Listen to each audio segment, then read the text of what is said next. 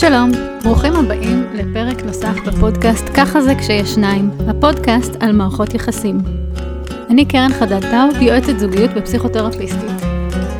היום אני רוצה לדבר על uh, ממש ממש, על השפעה של מערכות יחסים עלינו. אני רוצה שתעצרו רגע ותחשבו איך ההיכרות עם בן או בת הזוג שינתה אתכם. איזה אדם הייתם לפני ואיזה אדם אתם היום. איך זה משפיע, איזה שינויים עברתם. עכשיו תחשבו רגע על ההשפעה שהייתה להורים שלכם עליכם, על ההשפעה שהייתה לחברים, למורים. בכלל, תסתכלו רגע עליכם, על מי שאתם היום, על הזהות שלכם, ואיך מערכות היחסים סביבכם עיצבו את אותה זהות. עד כמה הם השפיעו עליה. עכשיו אני רוצה לשאול על uh, שינויים משמעותיים בחיים שלכם. למשל, uh, חברים שהיו לכם בתיכון, ועד כמה הם נשארו גם במעבר uh, לשירות הצבאי או לשירות הלאומי, לאוניברסיטה.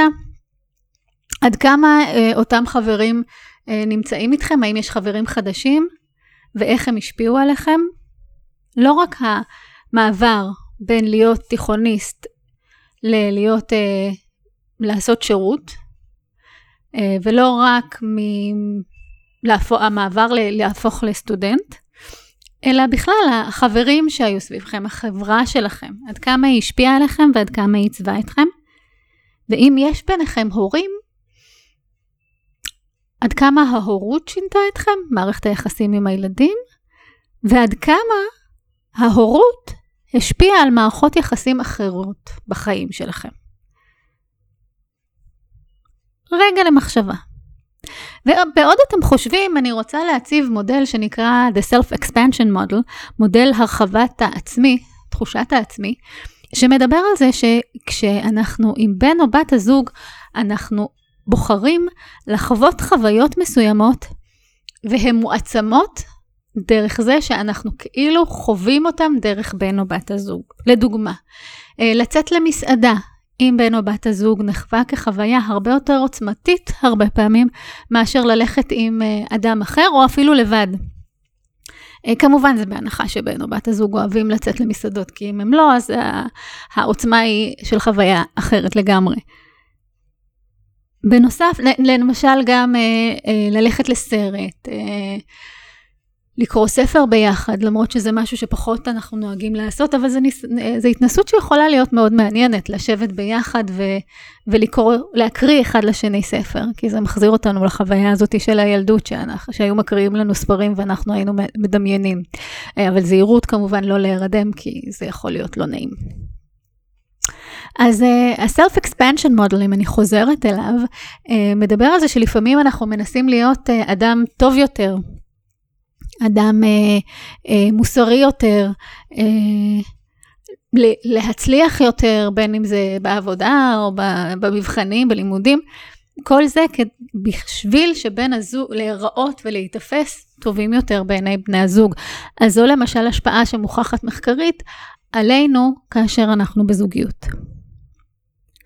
עכשיו אני רוצה לעבור לפן אחר לגמרי, שנוגע להשפעות שיש עלינו, על מי שאנחנו. ואני רוצה להתייחס רגע לזה שהפרק הזה עולה לאוויר אה, כשאנחנו מסתכלים על פסח, ופסח כידוע הוא מוקד אה, לוויכוחים אצל מי עושים את ליל הסדר, ולדבר על ההשפעות האלה. על הלחצים של אה, בני משפחה עלינו, ואיך הם משפיעים עלינו אה, לקבל החלטות, ואיך זה משפיע על הזוגיות שלנו. אה, יש מערכון נפלא שמופיעה בו אה, רותם אבואב מאיזושהי סדרה אה, קומית שהיא שיחקה בה, שהיא עושה את, ה, אה, את המשוואה המרובת המשתנים של איפה אנחנו אמורים להיות ומתי, באיזה חג. והרבה פעמים זה ככה, אצל מי אנחנו השנה, אצל מי אנחנו היינו שנה שעברה. ובנוסף לזה נכנסת עוד מערכת לחצים שלמה, שהיא מערכת לחצים רגשית. לא נעים, מה נגיד, נשאיר אותם לבד, כל מיני נתונים כאלה שמשפיעים עלינו. והרבה פעמים מה שקורה לנו בזוגיות זה שאנחנו פשוט, קשה לנו, אנחנו לא יודעים, אין לנו את הכלים לנהל את הדיון המתוח הזה, ובעצם במקום ששנינו נגיד, אוקיי, יש פה איזושהי בעיה שאנחנו צריכים לפתור אותה ביחד, או להגיע להחלטה משותפת, אנחנו מוצאים אחד בשני את האויב. אתה, בגלל שאתה מייצג את הצד של ההורים שלך, ואני מייצגת את הצד של ההורים שלי, ולכן אנחנו נכנסים למין ויכוח כזה שכאילו כל אחד צריך להוכיח את הטענות למה הוא צודק, למה צריך להיות בצד שלו. ו- ואז בעצם אנחנו גם לא, מג... אנחנו מתבצרים בעמדות שלנו, אנחנו לא נכנסים לדיון אמיתי ואנחנו לא מצליחים להתקדם. ואנחנו תקועים, ואנחנו מתעצבנים, ואוף, ההורים שלך הם תמיד ככה, ואימא שלך אמרה לי ככה, ואבא שלך אמר לי ככה, וכל מיני ויכוחים ישנים, והרבה פעמים מה שאנחנו נורא אה, אוהבים או נוטים לעשות, כשאנחנו מתחילים בוויכוח, אנחנו מעלים את ההיסטוריה של כל ה... שנתיים, עשר, שלוש מאות שנה אחורה, ומה ההורים שלך אמרו לדודה של סבתא שלי בחתונה, ואז אנחנו נמצאים במין בוץ כזה, תובעני, שאנחנו לא מצליחים לצאת ממנו, ואנחנו בכלל לא רצינו להיכנס לוויכוח הזה. אה, אז מה עושים? אז אני אתן לכם רעיון שלדעתי הצגתי באחד הפרקים הקודמים, ונראה אם תצליחו ליישם אותו הפעם. אה, ג'ון גטמן מביא את הדוגמה הזאת, שהוא טוען שהוא למד מאחד ממנהלי משא ומתן הכי בכירים באו"ם, והוא אומר שהפרוטוקול הוא פשוט להקשיב אחד לשני. זה אומר שקובעים מי מתחיל לדבר ומי מקשיב לו, והראשון שמדבר, אה, מדבר במשפטים קצרים ומסביר את העמדה שלו. אה, למה לדעתי צריך לנסוע להורים שלי השנה, מהם הטיעונים, מה חשוב לי רגשית, אה, ומה הבקשה שלי בעצם. והשני כשהוא מקשיב, הוא מקשיב רק למי שמדבר, הוא לא מקשיב בשביל לבנות את הטיעונים שלו. ואז הוא משקף. שמעתי שאמרת שחשוב לך לנסוע להורים שלך השנה, כי אחים שלך יהיו שם, ואת נורא רוצה להרגיש שכבר מזמן לא פגשת אותם, ואת רוצה להיות חלק ולהרגיש אה, חוויה משפחתית. אה, חשוב לך כי לא משנה. ו- ואז מוודאים, שמעתי את כל מה שאמרת, שמעתי נכון, ואז המדבר יכול לתקן, רגע, כן, שמעת, אבל אני רוצה להדגיש את הנקודה הזאת והזאתי. נותנים בערך חמש דקות לכל צד, ומגיעים להבנה. זאת אומרת, אני צריכה להרגיש שאני הבנתי את השני, והשני צריך להביא, להרגיש מובן. זאת אומרת, לא מספיק שאני הבנתי את כל הטיעונים שלמה לנסוע להורים שלו, אלא הוא צריך להיות בחוויה שאני באמת הבנתי. עכשיו, הבנה זה לגמרי לא אותו דבר כמו הסכמה. אני לא צריכה להסכים איתו שבגלל מה שהוא אמר אה, צריך לנסוע להורים שלו. אני כן צריכה להבין למה זה משמעותי וחשוב לו. אחרי שאני הבנתי למה זה משמעותי וחשוב לו, והוא הרגיש שאני הבנתי אותו, ואיך הוא ירגיש את זה? דרך זה שאני אשאל אותו שאלות. אז אה, כשאתה אומר ככה, אמ, אני הבנתי שאתה מתכוון לככה וככה, האם זה אכן כך? וכש, ו, ואני שמעתי אותך אומר שא', אה, ב', ג', האם הבנתי נכון? אז הוא ירגיש מובן, ושהקשבתי לו באמת. ושוב, זה לא משהו שצריך לקחת שעתיים. באמת לתזמן את זה. וכשאני המדברת, אני אדבר במשפטים קצרים ואעצור, כדי שלמי שמקשיב לי יהיה יותר קל לעכל את זה. ואחרי זה, מה עושים אחרי זה? אחרי זה, אחרי שהבנתי את הצד של השני, והשני הבין אותי, קודם כל האווירה היא אחרת לגמרי. יכול להיות שנרגיש מתוסכלים כי אנחנו לא מצליחים להגיע להסכמה, כי שנינו באמת מרגישים שחשוב לנו נורא אה, להיות כל אחד אצל ההורים שלו. אבל אז יהיה לנו הרבה יותר קל לדבר על זה. אני מבינה שאתה מאוד רוצה מה אתה מציע או מה את מציעה, ולחשוב על פתרונות. וכן, זה לא פשוט הרבה פעמים להגיד להורים, ואם ההורים משפיעים או מתערבים, או לפעמים מפעילים לחצים רגשיים לא פשוטים, אז זה גם שאלה. ועל זה אומר אה, עמיתי מגד בספר שלו, להיות ראוי, שאנחנו צריכים לחשוב על ראויות. זאת אומרת, האם באמת המניפולציה הזאת שהם מפעילים עלינו, היא משהו שאנחנו מוכנים לקבל אותה? היא יכול להיות שעם כל הכבוד ועם כמה שאנחנו אוהבים ומכבדים את ההורים שלנו, השנה אנחנו צריכים להיות בצד השני, או, או השנה אנחנו בוחרים להיות בכלל עם חברים, או להיות לבד, כי, כי לא נכון לנו להיות עם המשפחה, ואנחנו נשלים את הזמן המשפחתי, כי הוא חשוב לנו. ולח, ו, וכן, בגלל שאנחנו מרגישים ש, שזה נכון לנו, וזה ערך חשוב לנו, אז אנחנו נצטרך לשלם את המחיר הרגשי במניפולציה שההורים יעשו, וברגשי שהם יעשו לנו. זה סוג אחד של השפעה. השפעה נוספת שיש להורים שלנו עלינו לפעמים היא באמת ב... בדרך שבה הם מתייחסים לקבלת ההחלטות שלנו, שהם טוענים, ש, שהם מראים לנו חוסר שביעות רצון מהדרך שבה אנחנו מתנהלים, בין אם זה כלכלית ובין אם זה אה, בחירת מסלול לימודים, או לפעמים זה אפילו יושב על, בבחירת בן או בת הזוג, בחירת מקום מגורים.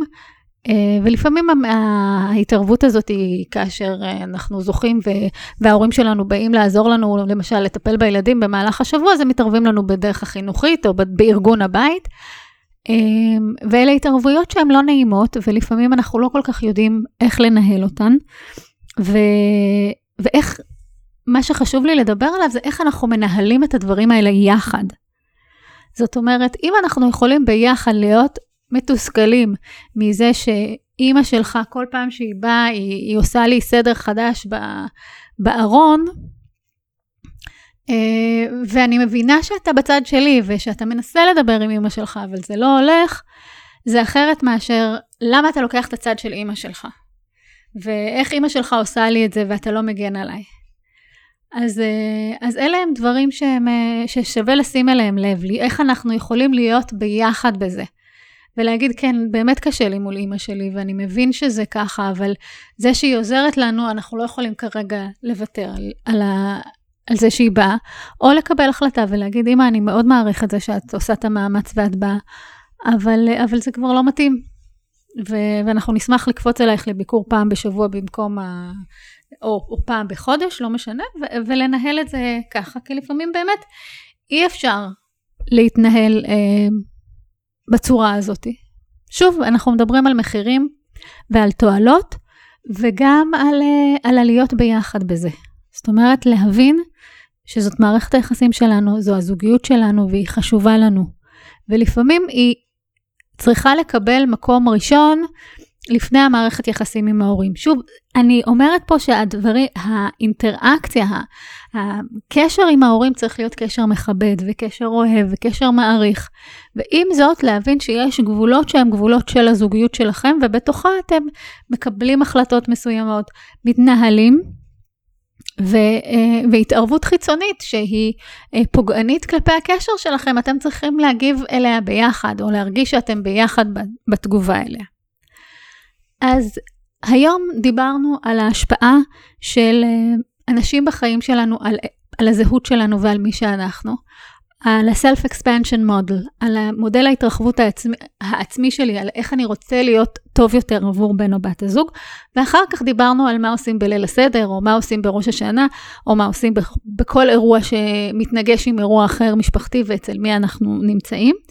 אה, למשל, אצל אצל מי אוכלים ארוחת שישי, או אצל זוגות דתיים, אצל מי עושים שבת, ומתי נוסעים ואיך נוסעים. זה יכולים להיות אפילו באמת דיונים ברמה השבועית. ו, אה, ואיך אנחנו ש... בפוקוס כל הזמן על הביחד שלנו, ושומרים על הביחד שלנו, כי הוא זה שהוא המשמעותי, ודרכו אנחנו מגיעים למשא ומתן, ודיברנו על מודל מסוים של, לתרגול של איך לעשות, אה, איך לנהל את המשא ומתן הזה. אז uh, תודה שהאזנתם. אני קרן חדד טאוב, אני יועצת זוגיות ופסיכותרפיסטית. אתם יכולים למצוא אותי בפייסבוק, ייעוץ זוגי קרן חדד טאוב. באינסטגרם, קרן חדד טאוב באנגלית. שמה בסטורי כל יום עולה אה, טיפ של 15 שניות אה, אה, על זוגיות. אתם יכולים למצוא אותי גם באתר כמובן, www.קרנאור.info. אהבתם את מה ששמעתם פה? אתם מאזינים מתוך אפליקציה כמו ספוטיפיי? תעשו פולו ותקבלו uh, עדכון על כל פרק חדש שעולה. אם יש נושא שלא דיברתי עליו עדיין, או שתרצו הרחבה בו, או שיש לכם שאלות על משהו שאמרתי באחד הפרקים, אתם מוזמנים לכתוב לי ואשמח לענות ולהיענות אם אוכל ולהקליט פרק בנושא, או לענות לכם פשוט. אנשים אה, הרבה פעמים אחרי שמאזינים לפרקים שואלים אותי שאלות ואני בשמחה עונה. ואם אתם רוצים להאזין לזה עם בן או בת הזוג, זו כמובן חוויה זוגית מומלצת ואחר כך לפנות זמן לדבר על זה. כמובן, נשמח שתעבירו לחברים. להתראות.